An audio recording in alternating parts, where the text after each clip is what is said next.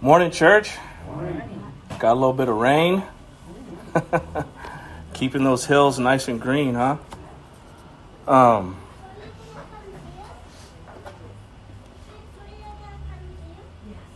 yeah, I echo that. I echo that sentiment. Give us clean hands. Give us a pure heart. Right? We we we constantly have to come before the Lord.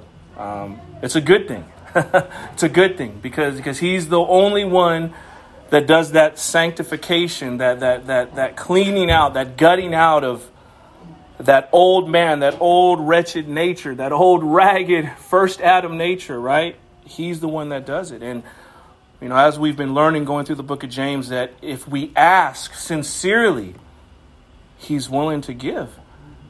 He'll create in you that clean heart. Like King David, he pleaded, Lord, create in me a clean heart, renew in me a right spirit. You see, King David understood his condition. He knew that before God, he was a wretch. Why, why does the Bible say uh, God is a, or, or David was a man after God's own heart?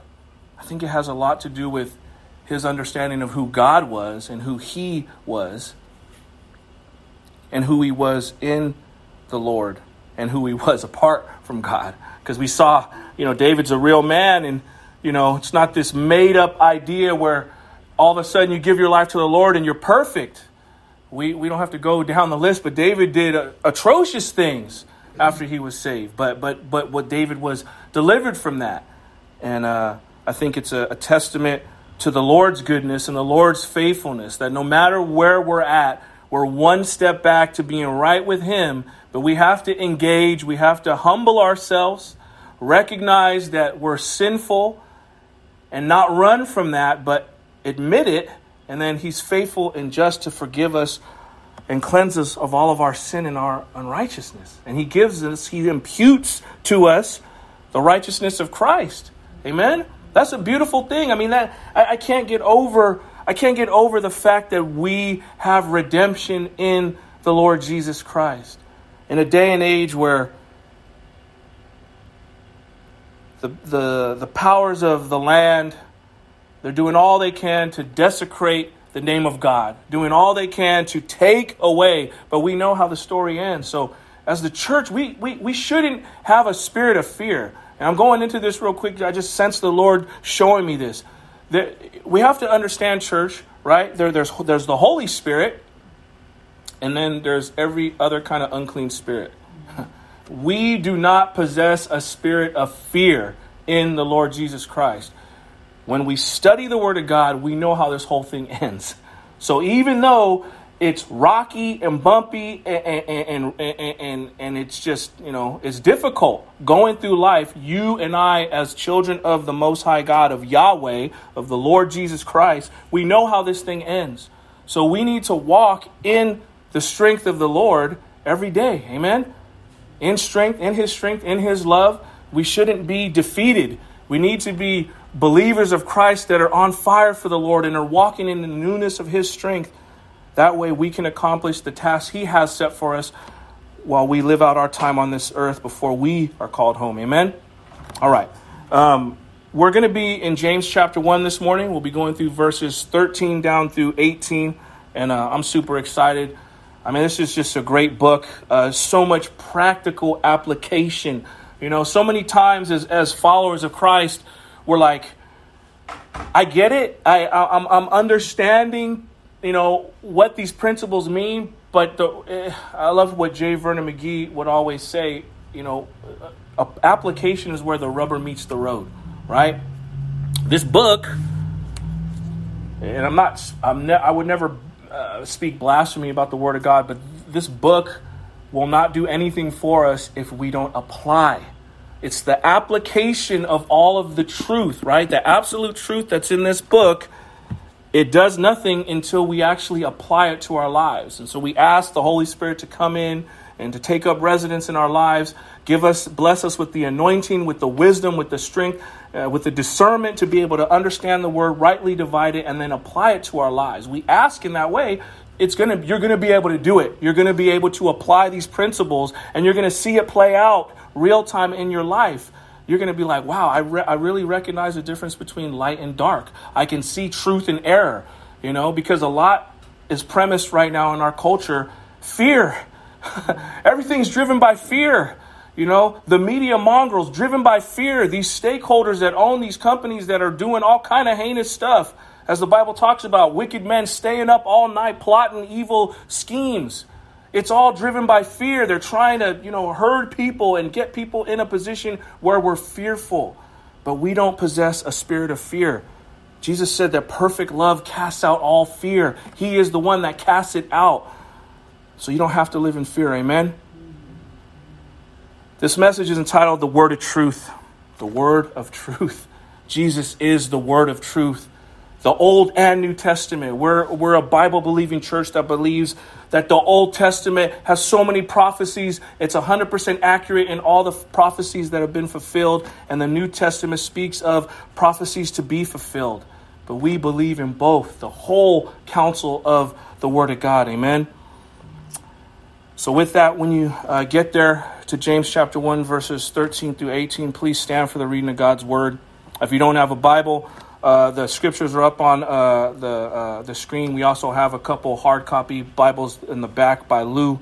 Uncle Lou can give you one if you need one. And uh, we'll go ahead and uh, we'll read our, our text this morning. We'll go ahead and pray and get into the meat of our message. So it says, starting in verse 13, let no one say he is tempted I am being tempted by God, for God cannot be tempted with evil, and he himself tempts no one. But each person is tempted when he is lured and enticed by his own desire. Then desire, when it has conceived, gives birth to sin, and sin, when it is fully grown, brings forth death. Do not be deceived, my beloved brothers. Every good gift and every perfect gift is from above, coming down from the Father of lights, with whom there is no variation or shadow due to change. Of his own will, he brought us forth by the word of truth, that we should be a kind of first fruits of his creatures. Let's go ahead and pray. Yahweh, Abba, Father, Lord, we thank you for just this opportunity to come before you. We thank you for the revelation of truth that you give through your word. Thank you for your son, Jesus Christ. We pray that you would uh, illuminate our, our, our, our spirit, help us to understand your truth. Again, may your anointing fall upon us. May we be able, through the power of uh, the Holy Spirit, to uh, rightfully divide your word. Uh, may the words that come through my mouth, may they be anointed. May it come from you. May it not be of my own opinion, but it may, may it be uh, done and said all to bring honor and glory to you. I pray that hearts are, are fertile and ready to receive your word. I pray that uh, you would keep the hand of Satan away from snatching up this word of truth that is, is readily to be implanted in hearts today. Give us the ability to have the wisdom to apply this to our lives. May we be, may we be doers of the word, not merely hearers. Father, we thank you and love you. In Jesus Christ's precious name we pray. Amen. All right. So last week, um, we do a little recap, obviously, just to kind of bring us up to speed, give us the framework of what we're going through. But last week, we looked at the state of the poor and the rich in this world, right? Um, the world has a certain view on what poor people uh, look like or how their demeanor should be, and how rich people uh, should act and how they, they look and how they should be. We see it all the time, you know? Uh, but the Bible is clear that some people uh, disguise themselves as being poor when they're actually rich world with worldly wealth and the opposite as well. But we know that the Bible has a clear different distinction of what what it is to be rich and it is to be poor in spirit. And so we understood that as we looked at that last week. We looked at the core factor in whether a person has worldly wealth or has barely any worldly wealth. The only thing that should exalt both individuals should be their position in Jesus Christ. Amen. It's not, it's not, it's not a mass of wealth that we should boast in, but it should be our exalted position in Christ. The fact that we were hell bound by nature, born into this world, headed for hell. that's just, there's no way around it. And, that, and, and, and that's so, for some people, that's just so harsh, they don't want to hear that. They don't want to hear that my beautiful baby is bound for hell. Well, we know that, you know, if they if they pass before the, the age of accountability, obviously they're going to heaven. But once you get to a certain age where you're able to discern and you're able to understand the difference between right and wrong, you and I are accountable before a holy and living God. He's holy. That means he has to deal with sin. And sin is dealt with by being cast away from him. All those that choose to willfully live a reckless life of rebellion against him, unfortunately, that's where they're going. But you see, God has made every provision possible so that no one may perish. It's up to us to witness the Holy Spirit when He convicts us and say, okay, I recognize, yes, Lord, I'm a, I'm a wretched sinner. I need forgiveness. And He's faithful and just to forgive us. But pride, that pride in every human heart, if it's not dealt with and not eradicated, we will not bend a knee. We will fight tooth and nail to the end. It's so unfortunate that so many people take this position. They don't want to bend a knee. They think they're weak if they humble themselves. But meekness is not weakness, it's power under control. Daniel was talking about that Thursday night in our, in our men's group.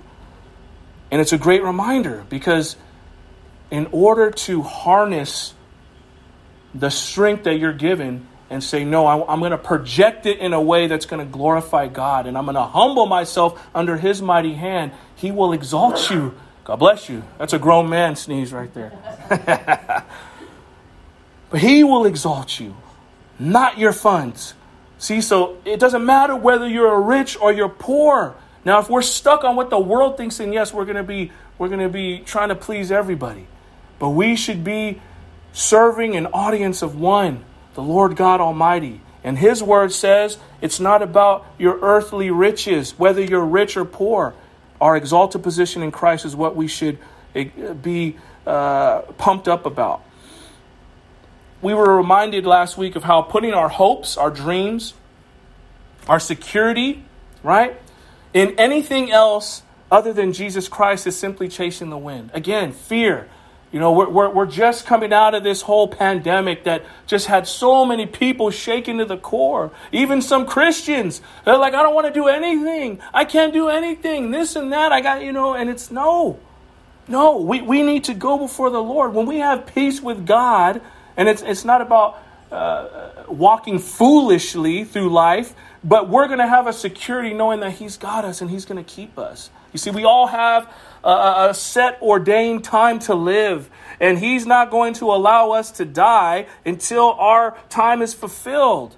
So we should go by that and not by well oh man i don't I, I, don't want i don't want to die from covid. Well we're already putting that in our minds when we're thinking like that. Or i can't go anywhere because of this this this this virus. People have been sick all, all, throughout time. I'm not making light of people who've died from covid. I get it. We me and my wife we have a family member that died from covid young younger than me healthy and died but the reality is we have to walk in his security because whether you're pro vaccine or anti vaccine, none of that stuff is really going to save you. the only thing that's going to keep you secure is Him keeping you as the apple of His eye, hiding you beneath the shadow of His wings. That's what's going to keep you, not something man made. You have to believe that. Because if not, then we're serving two gods, and now it's oh, we already we already broke the first commandment. Thou, thou shalt have no other God but me. Not the government. The government ain't my God. I'm not talking bad about the government. But you see, we, we get so fixated on all these things. And again, it's because of fear. But we need to make up in our minds I will serve you and you alone, Lord. And let that be our heart's content. Amen. You see, because the only thing that will remain in the end is his unfailing word. The grass withers, the flower fades, but the word of the Lord will remain forever. When it's all said and done, That's the only thing that's going to ever remain.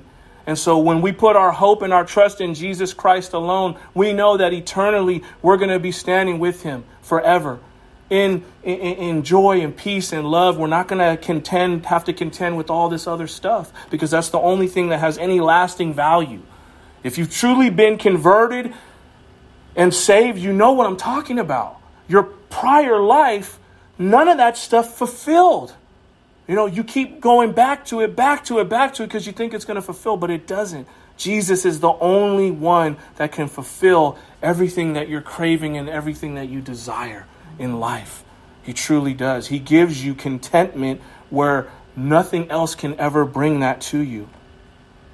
Our understanding of this principle is absolutely essential to recognizing our text this morning. If we do not have a biblical worldview, or if we're wavering, going to and fro, saying, Well, I kind of believe the Bible, but I kind of believe these self help groups, I kind of believe philosophy from, you know, back in the day, but I also believe, you know, in the Bible, I kind of believe the Bible, but I also believe in these different teachings from these other religions, you're not going to be in a position to receive the absolute truth that is trying to be given to you. We have to settle the fact that the Bible alone is our compass through life. And it's His Word alone that governs our life, our viewpoints, our decision making. Everything that we live through must be filtered through His Word because it's the only absolute truth. Again, I'm, I'm so blown away that all of the prophecies of the Old Testament they are hundred percent accurate. I, am like, it, I'm like, what more do people need?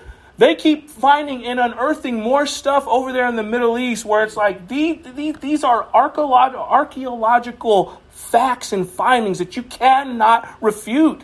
It's like, how can you not say that this Bible isn't real and that Jesus Christ is not the Messiah? It's crazy, but you would think that that would be enough but, but the Bible is clear that, that, that there is a darkening of the mind and a darkening of the heart that causes people to not understand the truth. And so, if you're saved today, consider yourself a miracle because you're you're someone that actually was was taken out of darkness and you can actually see the light. There's so many people in this world right now. Their hearts and their minds are darkened and they just do not get it and the ramifications of that before they die, if they don't change, if, if there's not a transmission of conviction that causes them to repent, they are going to go to a hell of eternity. And the worst thing is, they will be apart from the true and living God that created them in His moral image. They'll be in that eternal place forever apart from Him. That's horrible. There's no peace. You see, we know that, and I'm going off a little bit, but but it, I'm being, I believe I'm being led by the Holy Spirit you know, Jesus talked about when is the end of the age? When you start to see peace dissipate from the earth. And I know you're sensible people, saints, but I know and I see that peace is slowly being taken from this earth. There's so much carnage, there's so much hate, there's so much violence, there's so many there's so much lying and undergirding of falsehood and peace is slowly and slowly slipping away. But you see for you and me the believers in Christ, that's a peace that they cannot take from us. That's why you and I have to go into our families, go into our communities, go to our places of work, and we're supposed to share the good news. Because many times you are the only Christ that people are going to see in this, in this deafening, darkening world.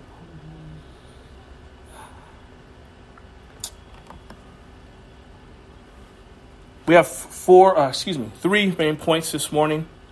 And uh, this is going to help us understand our text. The first one is this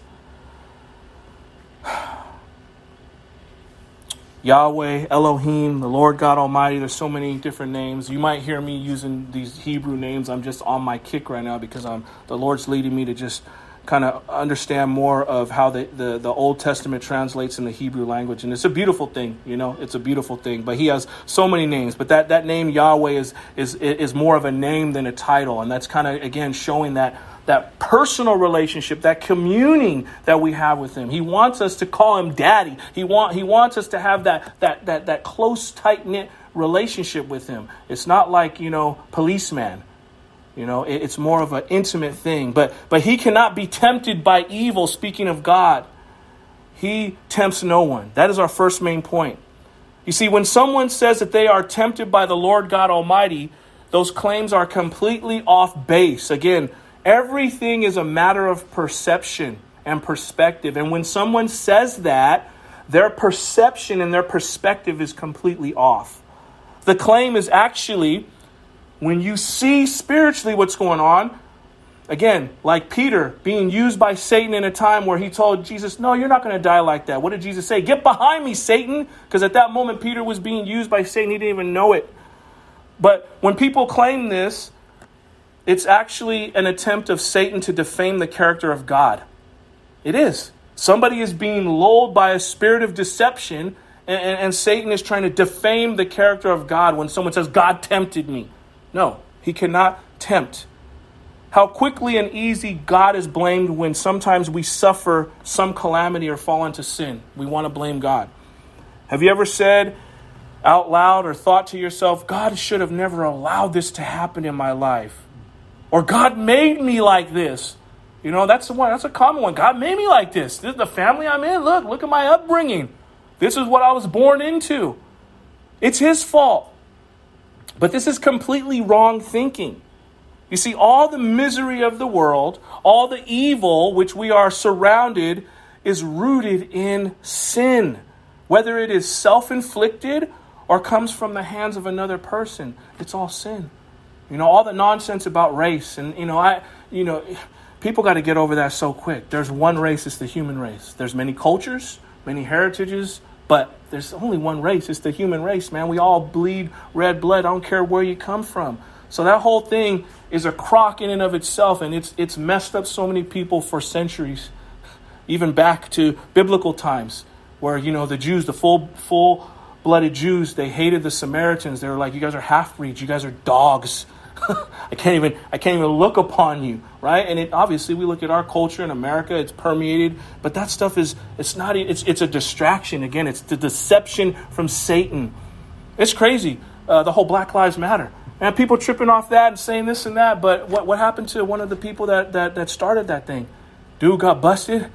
Did he, did he die? Or he got in trouble? The cocaine and marijuana? Oh, that was Keenan Anderson. He was the cousin of the co-founder. Yeah. But and did, he die or did he go get arrested? He died of cardiac arrest. So, you know, again, I just point that out because it's, again, that whole race thing, it's 2023.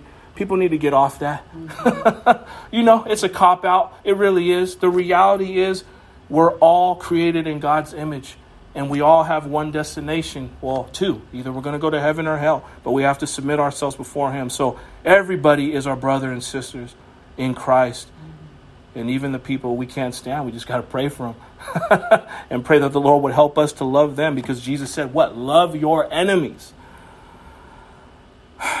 Never let it be said that it's God's fault that we ever sinned or that we were ever tempted by God. May, may that never come out of our mouth.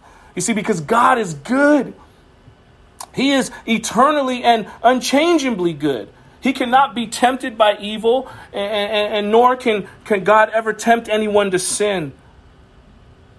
Adonai is the creator of all good and the source of every good, perfect thing. Everything good in your life. I don't care if you have a long list of good things or you only got one or two. You're like, I'm here and my heart's beating. Well, you better praise God for that. Amen. Because He's the source of it. He keeps your heart and my heart from, from, from not palpitating and, and not having an aneurysm sitting in the chair. It's Him who does that. He keeps your lungs pumping full of breath and life.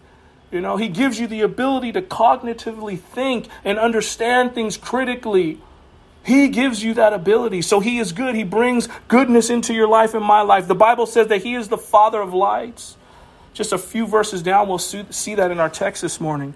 Not only is he the creator of the brilliant sun and the maker of the stars, he is the wellspring, if you will, of all spiritual light and the fountainhead of all wisdom and goodness and grace. It is Him. He deserves all honor and glory and praise. He does. My, my, my spirit jumps out because I know it. I know it. And I, I, I, just, I just want to praise Him for His goodness. First John chapter uh, verse 1 verse 5 says, "This is the message we have heard from him and proclaim to you that God is light and in him is no darkness at all."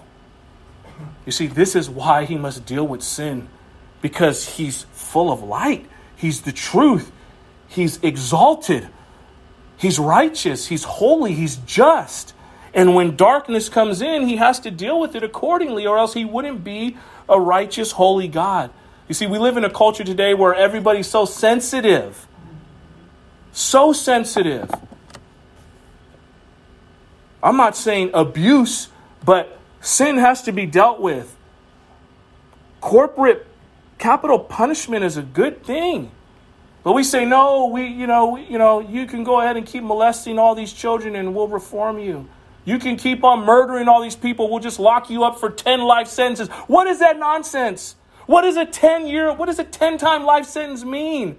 You can't have somebody locked up for 300 years. You, if they did something like that, you might as well. They might as well be done with. That may be harsh, but what is an eye for an eye about? An eye for an eye was to keep it from escalating and going on and on. But people would have no concept of that because we got to save everything. Don't kill the cockroaches. Oh yeah, you know, we, you can't you can't call them exterminators anymore. They're pest control because they're controlling the, the livelihood of the roaches. No, eradicate those things. Let them live where they're going to live. Don't let them live on my property in my house. No, get rid of them, kill them. We live in a culture that just wants to appease everything, but that goes against the ways of God, that goes against the pattern of God. It perverts and corrupts what God's pattern is. You see, God is the father of lights, while on the other hand, Satan is the father of darkness. He kindles all sorts of evil against us, and he instigates every kind of deception, temptation, and wickedness of sin. That is what his character is. That is what that is what he brings to the table. Sin always overpromises and underdelivers. You can get it on the front end, but you're going to get it for sure on the back end. You're going to get what you don't want. That whole smile now, cry later, that, that's basically Satan's agenda. And what, is, what does the young generation say nowadays? Live your best life now. I've said it before from this pulpit. What does that really mean? When you break it down, they're saying live your best life now because after this life is over, over they don't know what's going to happen. They don't realize they're going to hell. They're going to be done for eternity. So yeah, if you're not saved, I guess you better live live it up now. But that's such a foolish train of thought. That's such a foolish way to think. That's such a foolish way to govern your life. These few fleeting years. The Bible says that our lives will be capped at 120 in this generation. You're not living like back in the day, in the days of Abram, before he was Abraham and Moses and all them, when they were living for hundreds and hundreds of years. No, 120. Is it worth it to live 120 years in pleasure and luxury, but spend an eternity apart from God in hell? That's horrible. It's a flash, it's a blink of an eye, it's a flash in the pan. We need to be wise about what we do and how we live. Amen. The second main point is this people are tempted. We are tempted by our own ungodly desires that, when left unchecked, produce sin and death of every kind. You see, this book, the Bible, it forces us to deal with ourselves. And that's why many people get squirmy and they don't want to they don't want to hear it. they don't want to come to a church they don't want to come to a real church service because we're going to talk about sin. We're going to talk about the real stuff. We're not going to just candy coat everything. The word of God forces us to take a nice hard look at where we are and who we are. And we got to make a decision. Are we going to humble ourselves or are we going to act like things don't exist and we're just going to keep on on our own merry way? And that's what's going on right here. Because we, when we are tempted to sin, we should understand that, again, sin never comes from the Lord. So, where does this temptation come from? It's rooted in sin. We inherited this sinful nature from the first Adam. And whether or not people say it's fair or not fair, it doesn't matter. That, that's, that's just our natural bend because we, we were born into brokenness. There was corruption from the man's seed because Adam and Eve chose to go against God. They didn't acknowledge, I can eat from every fruit except for this one fruit, this one tree. And they did it, and so this is the predicament that we're all in. Temptation comes to us through our own enticements of the world and our inner lusts of the flesh. Again, when you look at Adam and Eve, everything that God made was good. He said everything is good. Everything was good. There was nothing bad that God made. He said it was good, it was good, it was good. The water, the land, the animals, the plant life, everything was good. But then Satan took on the form of a serpent, and many believe that that serpent actually had legs and was walking because it goes on to say, You're cursed, you're going to slither on the, the ground and from the dust. You know, that's creepy. I'm already thinking, man, well, maybe they didn't know. Maybe it was normal back then. It was the first snake I had. But it's like, man, this snake on legs? Bro, get away from me. I'm not talking to you. I don't want to hear what you have to say. That's beside the point. But you know, Satan took on this form of a serpent. not to build up and encourage Adam and Eve, but rather to tempt them to try to destroy them. It was Satan's rebellious fallen nature that Adam and Eve came into agreement with that set into motion this battle between the spirit and the flesh. You see, it's so important, church, that we understand what are we coming into agreement with? Don't live your life on autopilot. Be critical in your thinking. Recognize what you're allowing yourself to come into agreement with. Because when Adam and Eve sinned, they failed to realize that they came into agreement with Satan. And ever since then, we've had this battle. Meaning that our natural sinful state, we are bent towards fulfilling temptations that come from our wicked hearts. The Bible says the heart is deceitfully wicked. I say it all the time. If the Holy Spirit wasn't in me, you would not want to be around me. Apart from the Holy Spirit, I'm a selfish person. I'm greedy. I want what I want. I don't I'm not considerate. But it is the Holy Spirit that's forging in me the fruit of the Spirit. And I'm able to be loving. I'm able to be kind. I'm able to love my wife. I'm able to love my children. But I can't do that in, in my own self because I'm a wretch. I'm undone. I'm a wicked man apart from Christ. Who's heard of the global reset? The global, I'm not going to get into it. You can look it up on your time later when you want to hang out. But that's basically the modern day Tower of Babel. They're trying to control the world. They're trying to, they're trying to run things.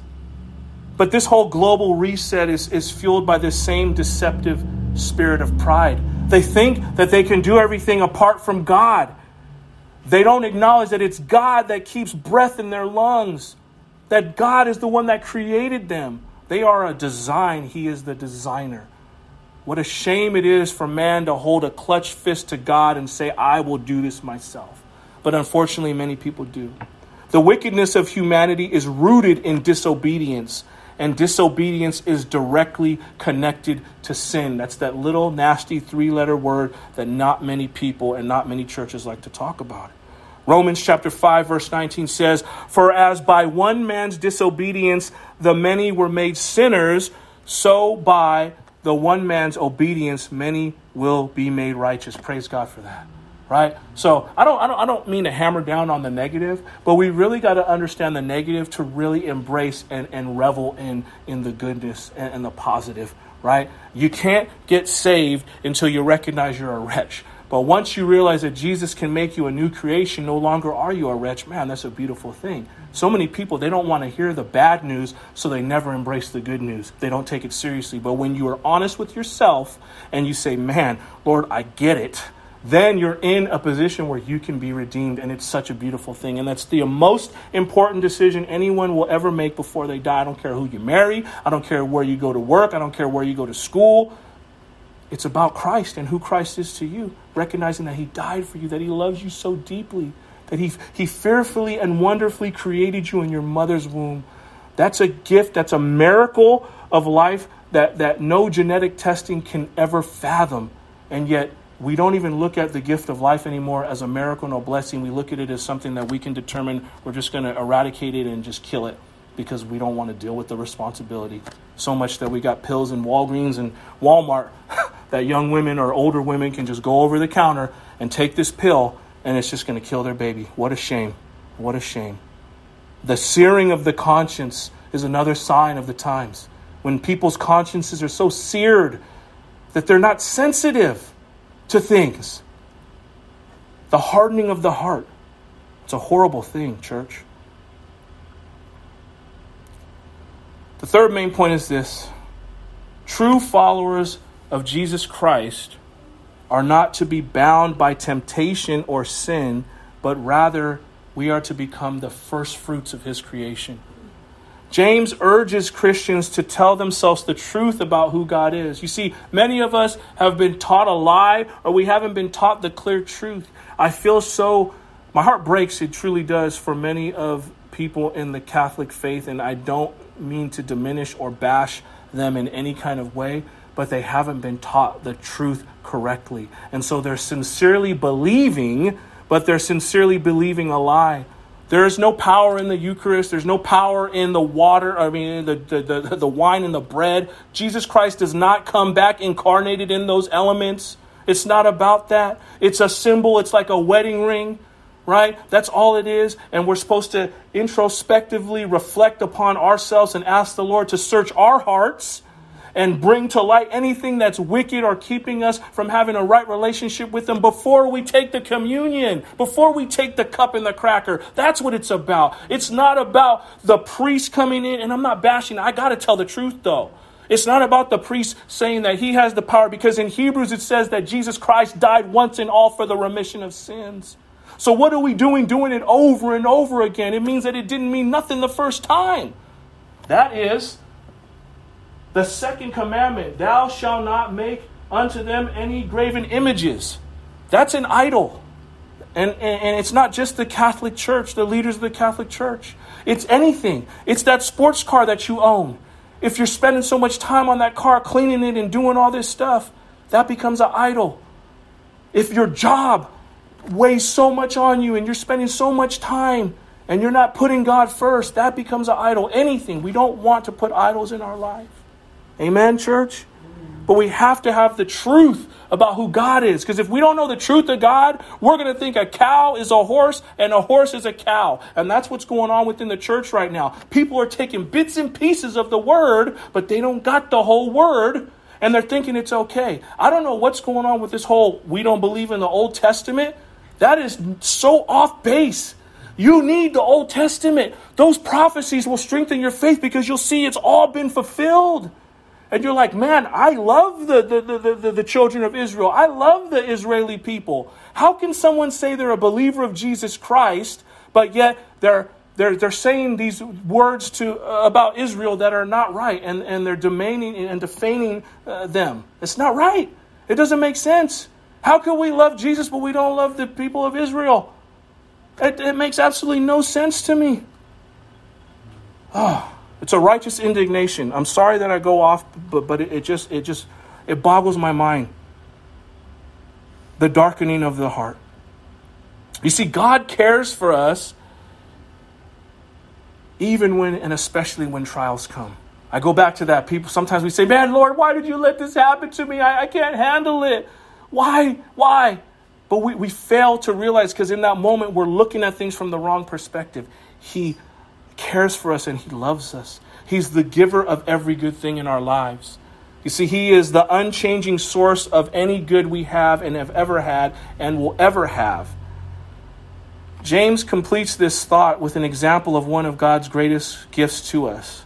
God gave us life in Jesus Christ. That's an essential truth, something that we can never take for granted. You see, the cross can never get old to us. We have to always go back those old time pastors talking about that old rugged cross. We can never let that diminish from our thinking because if we do, then we miss the whole point. We miss the whole point of what we've been given, what we've been granted, what we've been gifted eternal life. That means far beyond now, you're going to forever be in joy, in peace, in love with Him.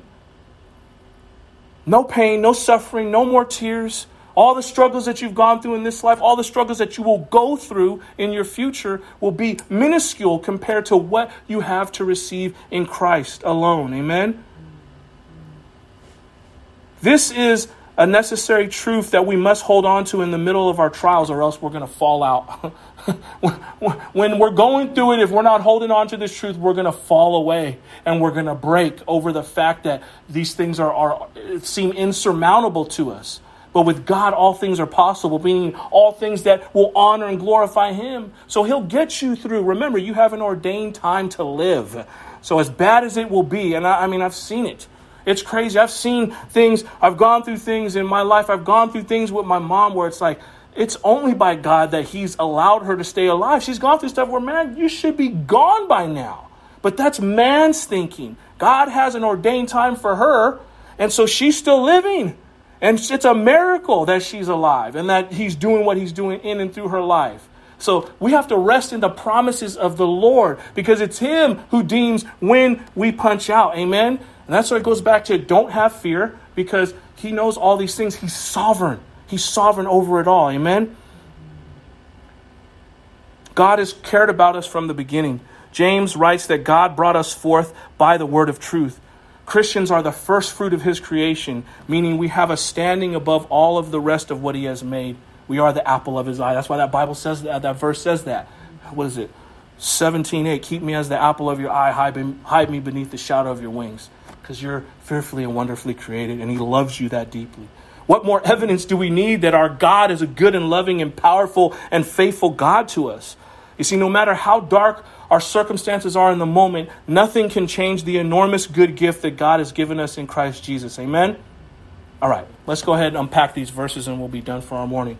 So 13 through 16, it says, Let no one say when he is tempted, I am being tempted by God. For God cannot be tempted with evil, and he himself tempts no one. But each person is tempted when he is lured and enticed by his own desire. Then desire, when it has conceived, gives birth to sin, and sin, when it is fully grown, brings forth death. Do not be deceived, my beloved brothers. Okay, so we see first off, again, temptation does not come by the hands of God. Though he allows it, he himself does not entice us to evil. Though God may test our faith without any kind of solicitation of it but he may test us by allowing these things to come into our lives. You see, James knew that most people have an evil tendency to blame God when they find themselves in a trial. They just murmur and complain. How many times do we read in the Old Testament where the children of Israel are murmur, murmuring and complaining? How many times do we murmur and complain? I, I, I, won't, I won't answer that, but I bet you can guess. It's pretty often. Murmuring, oh, these kids, man. Listen, Follow directions, be obedient. Yet, by his very nature, God is unable to either tempt, in the sense we are tempted, he doesn't tempt anyone. Again, the great cause of sin comes from within us, our own hearts. This truth is very difficult for many to come to terms with.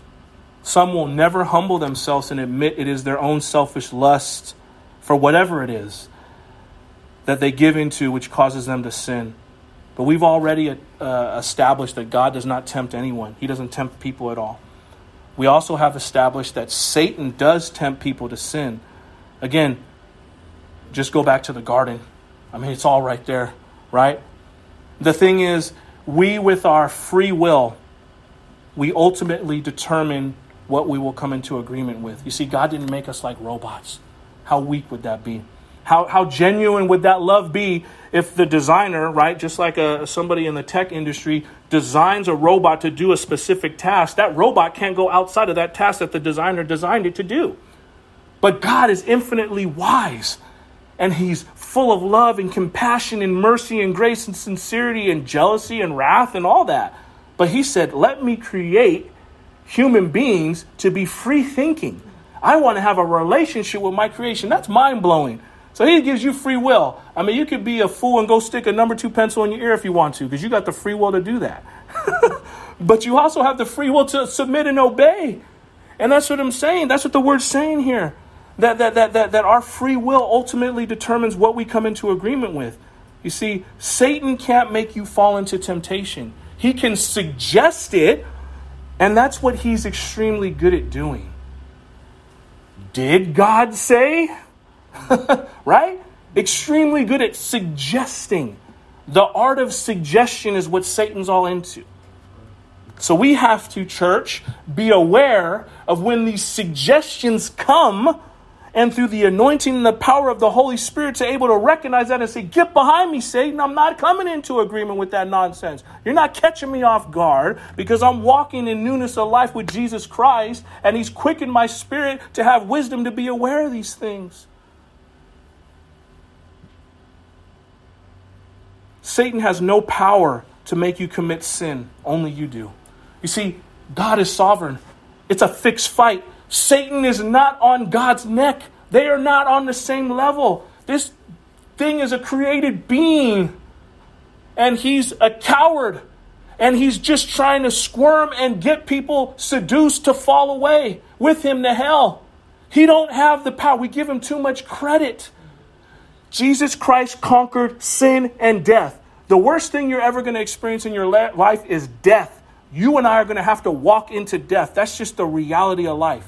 That's the worst thing that we're going to have to go through. even an amputated leg, have amputated arms. Walking through death is the worst thing you're going to experience. And Jesus Christ conquered that. How, how, how much, how strong should we be in the Lord? We shouldn't be these wimpy, weak Christians up in here talking about I can't do it. No, I can do all things through Christ who strengthens me. All things that honor Him. I can tread on serpent, serpents. I, I, I, don't have to. I don't have to succumb to all of this nonsense that's trying to drag me away from the truth. We need to get swole in Christ, church. It's so real. We have to be on that level because we're soldiers in God's army. This is not a game. This is life and death with so many people that we love and their souls hanging in the balance. Don't let fear and timidity keep you from sharing your faith with those around you. Be bold for Christ because he loves those people that he puts in your sphere of influence and he wants to see them saved and he wants to use you. You are, I am his hands and his feet. Amen.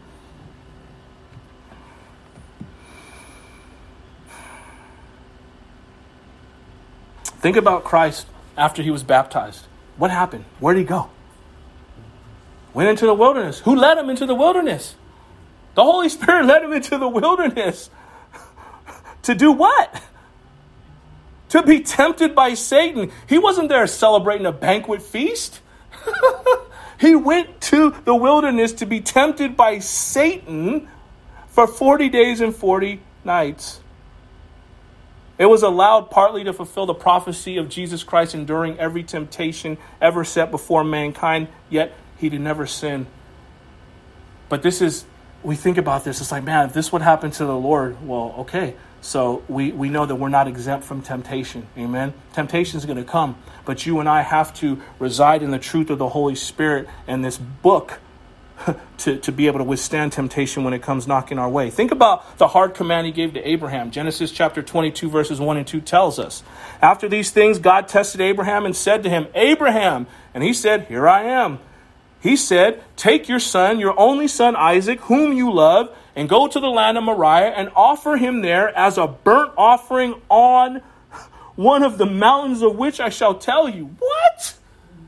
Bruh, I didn't have no babies for a super long time. I'm over here 100 years old. I finally have a kid. And now you're telling me take this boy and put a knife in his chest and sacrifice him? How crazy is that? but again, right? His ways are not our ways. The way he thinks is totally above us. He was testing Abraham to see where his loyalty was. You see? Because we've been praying for something for so long and we get it. And it's like, well, does that become our God now? Or do we still honor the Lord? And then the Lord's like, man, I know, I know now that you're going to honor me because you didn't hold your son in such high regard because I know how dear he is to you. And for some of us today, we have to come to a place where we don't let anything supersede the Lord. Not our family, not our grandkids, not our marriages, not nothing. Everything has its rightful place and rightful order, and God is always first. Amen? I didn't hear a lot of amens. I guess people are struggling with that. God better be first. He got to be first because then that's how you're really going to love your family. You can't love your family if you're putting your family first. If your wife's before God, what does that mean? Marriage all out of whack. Trust me, I know about it. Been there, done that. What about the affliction he allowed to come upon Job? Crazy. God allowed all that stuff to happen. Other times, he may send tests as a form of judgment upon those who have rejected him, such as a, sending a spirit to bring deception. 1 Kings chapter 22, verses 19 down through 23 tells us. Micaiah said, Therefore, hear the word of the Lord. I saw the Lord sitting on his throne, and all the hosts of heaven standing beside him, and on his right hand and on his left. And the Lord said, Who will entice Ahab that he may go up and fall at Ramoth Gilead. And one said one thing and another said another. Then a spirit came forward and stood before the Lord, saying, I will entice him. And the Lord said to him, By what means? And he said, I will go out and I will be a lying spirit in the mouth of all his prophets. And he said, You are to entice him, and you shall succeed. Go out and do so. Now, therefore, behold, the Lord has put a lying spirit in the mouth of all these your prophets. The Lord has declared disaster for you. What is that? That shows us right there, church. There is a spirit called enticement. There is a spirit of a lying tongue. Right? You look at the world today.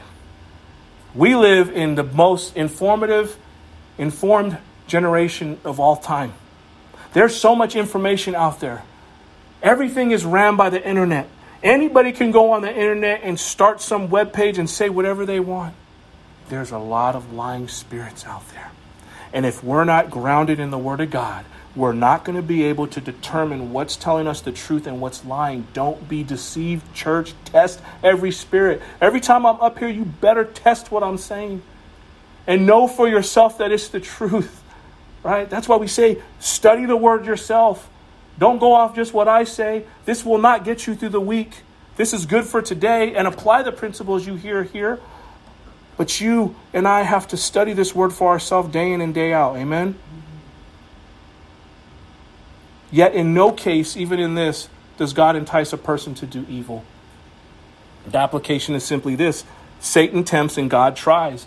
But the same trial may be both a temptation and a trial. Get that. Rattle your mind with that. The same trial may be both a temptation and a trial. It may be a trial from God's side and a temptation from Satan's side. Just, just as Job suffered from Satan and it was a temptation, but it was also suffering from God through Satan. So it was a trial to him.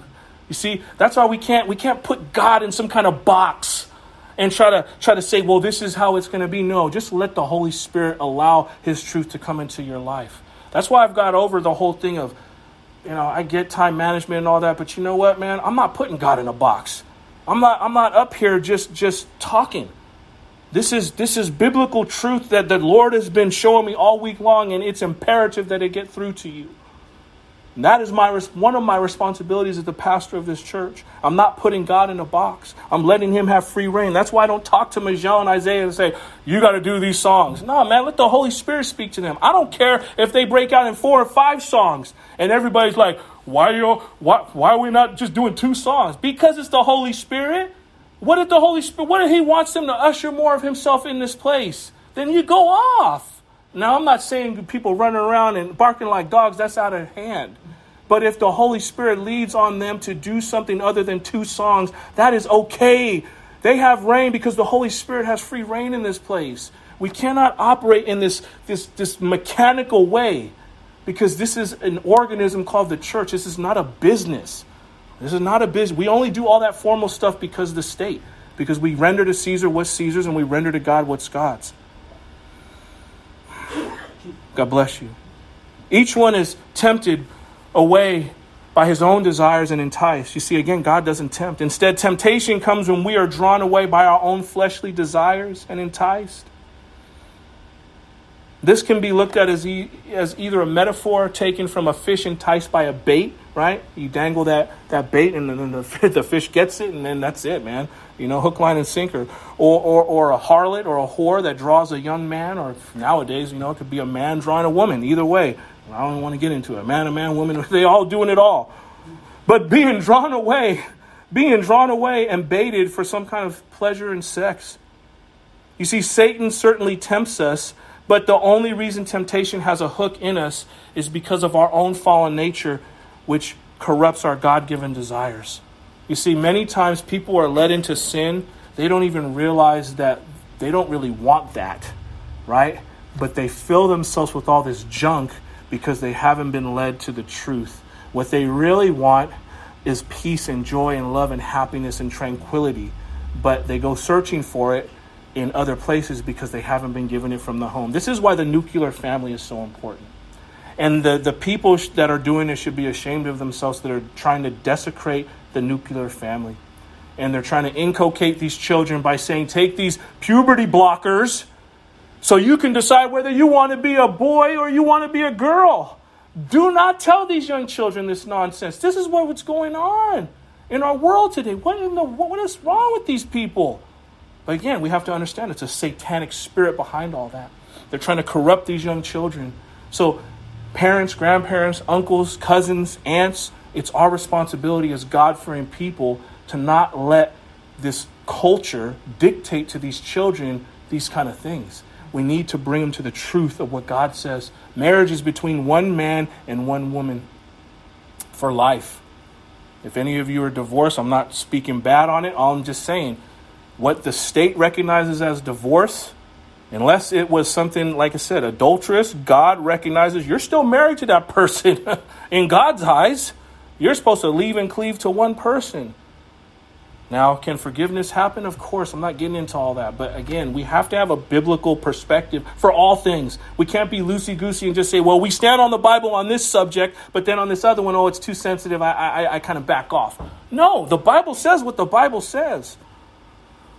The application is this this is why it's so important to walk in the anointing of Jesus Christ and be aware of what we are coming into agreement with. You see, many a Christian are so influenced by the culture and lack discernment because they don't allow the Holy Spirit to govern their lives.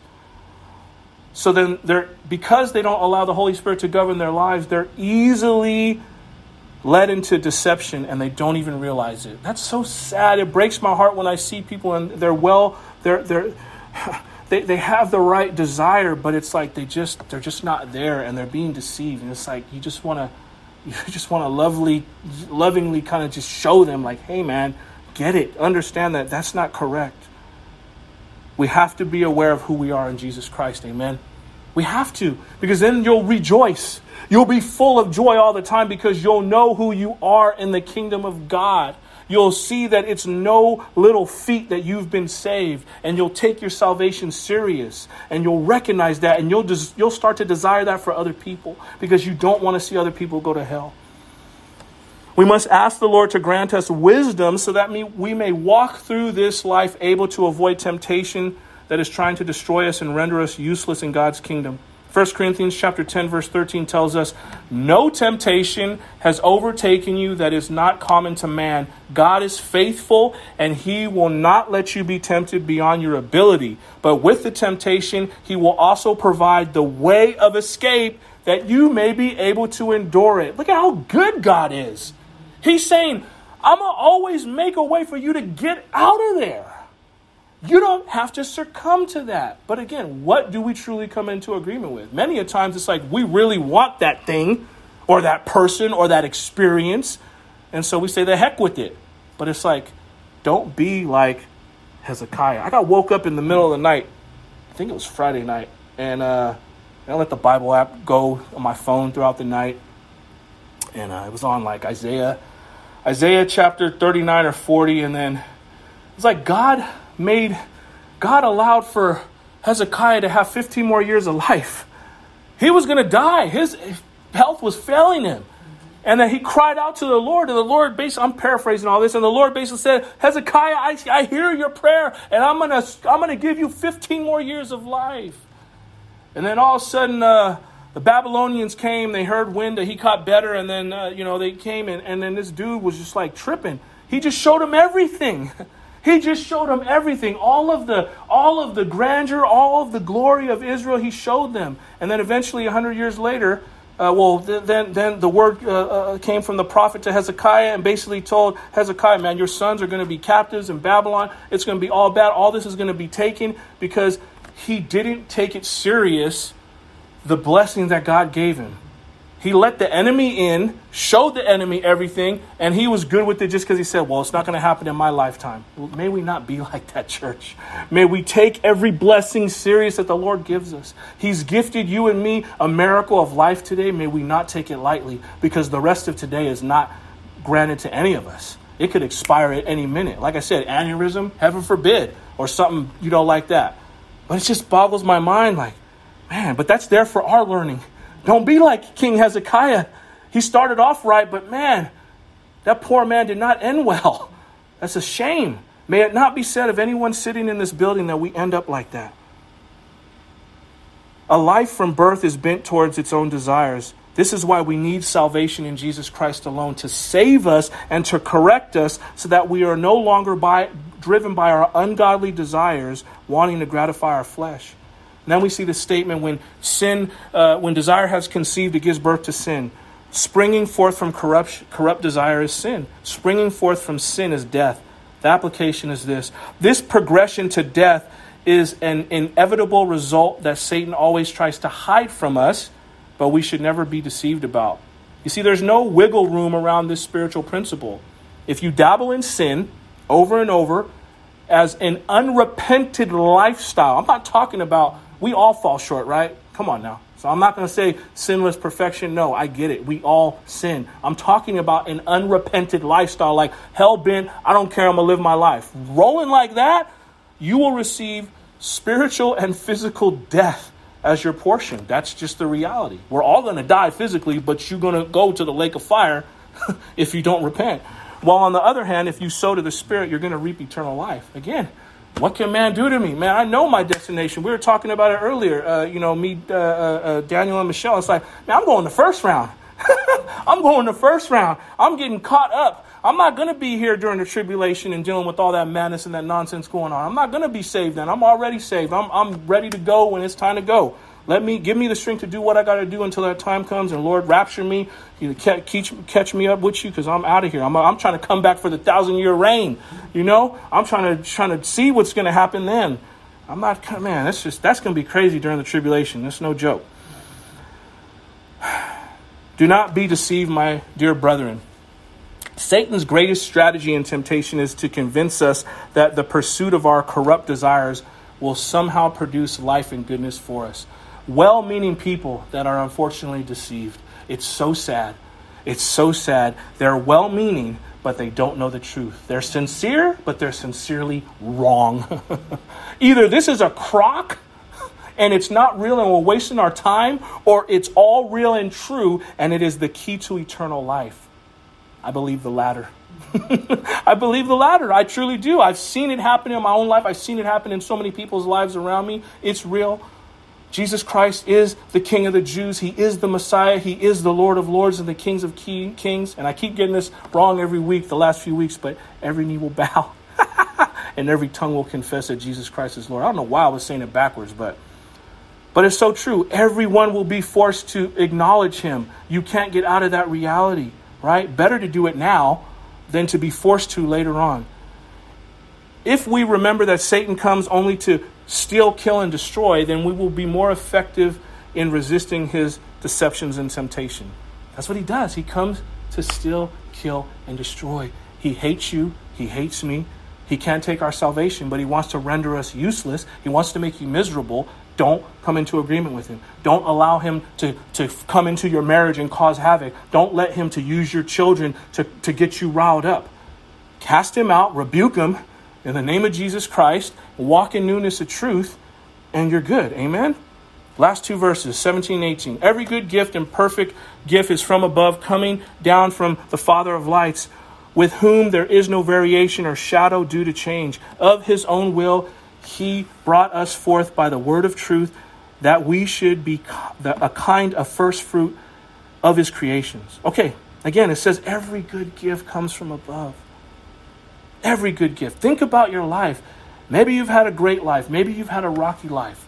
But whatever is good, whatever is righteous, whatever is true, whatever is pure, whatever is genuine, it's all from Him. And He gives it to you. He gives it to you without reproach. He doesn't say, you got to be perfect to receive it. He says, Come as you are, raggedy, sinful mess that you are. Come to me and I'll give you newness of life. Aren't you so grateful that He doesn't say, You got to get scrubbed up? You know, and, you know, it is what it is. I guess old timers, some of them, they were, were like that. You got to dress a certain way to come to the church house. Man, you come in here in some flip flops, I don't care. You come in here with, with, you know, a shaved head, I don't care. You come in here with a suit and tie, I don't care. But we're not, we're not talking about that. We're talking about the inner person. Just come. Come to the Lord's house. Be drawn to the Lord's house so you can receive a blessing, so you can receive correction, so you can receive direction for your life. That's what it's about, church. Every good and perfect gift comes from the Father of heaven. Of course, the ultimate goodness of any gift must be measured on an eternal scale. So, something that may be seen to be good such as winning the lotto. What's what's the last lotto winnings. Is it like the billions or something? What in the freaking world is going on? Sorry, I said freaking, but you know, what in the world? Billions? I'm like, that's crazy. What are they doing? You know, we think, oh, it's a go man. I won the lotto. man, you know? But it's like sometimes that could actually not be a good thing for us, right? It may be our own destruction. So he gives what he knows is good. he gives with a good measure for us. That's again learning that contentment. Know, that's what Paul said in all things. When I had a lot, I was content. When I had barely little, I was content. But again, it's my place in Christ, my position in him helps me to be grateful in all circumstances because it's far more than this flesh and blood that we see. This little suit that we're wearing is going to expire one day, and the real person who we are, our, our, our mind, will, and emotions, our soul, that's what's going to live forever. Amen.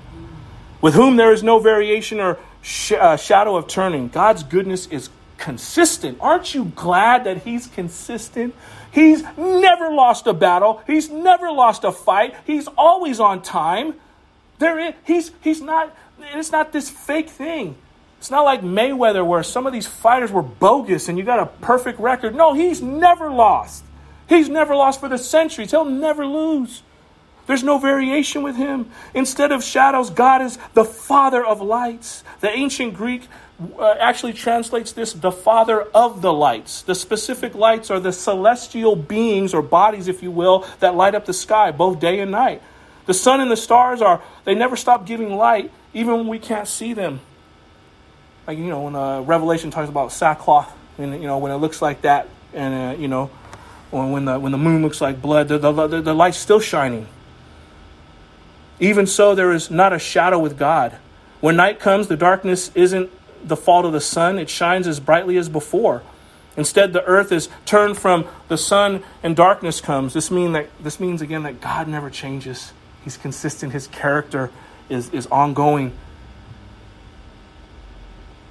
The Bible says that there's no variation or shadow of turning with God. Daniel chapter 2, verse 20 through 22 says, Daniel answered and said, Blessed be the name of God forever and ever, to whom belong wisdom and might. He changes times and seasons. He removes kings and sets up kings. He gives wisdom to the wise and knowledge to those who have understanding. He reveals deep and hidden things. He knows what is the darkness and the light dwells with him. A couple more points and I'll end. Of his own will, he brought forth us the word of truth. James understood that the gift of salvation was given by God and not earned by the work of obedience of men. Of his own will, that he brought forth salvation.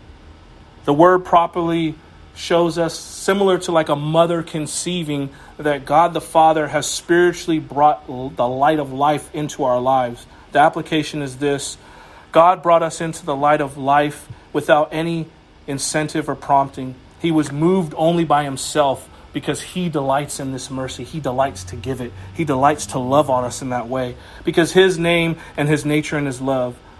And Isaiah and Michelle can come up. I'm, I'm ending with these last few uh, points that we might be the first fruit of His creation.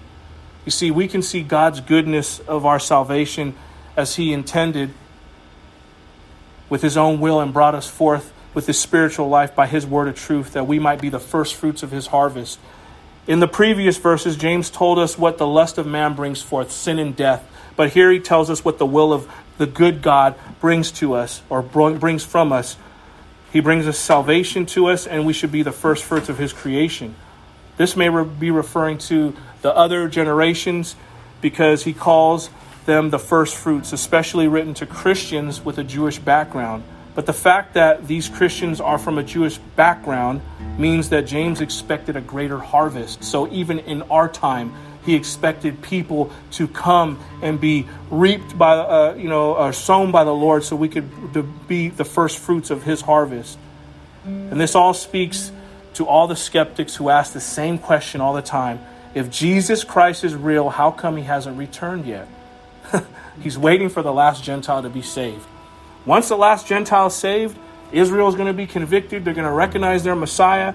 They're going to repent. They're going to receive him. Then this whole thing's going to roll up like a scroll and it's going to be done. We have the choice today, church, of life and death. May we choose life and choose life abundantly in Him. May we not be led astray by the temptations that come upon us from Satan or even the temptations from our own heart, but may we commune with the Lord on a moment to moment basis and walk in newness of life. Amen? Let's pray. Father God, Lord, we thank you that you are such a loving God that you desire that none perish but all come to repentance. Father, thank you for the mercy of forgiveness.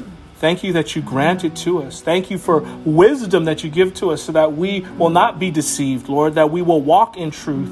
Father, may this word be firmly planted deep within our hearts. May it sprout forth a harvest that is ripe for you to bring honor and glory to your name. Father, we thank you and praise you in your Son, Jesus Christ's name. Amen.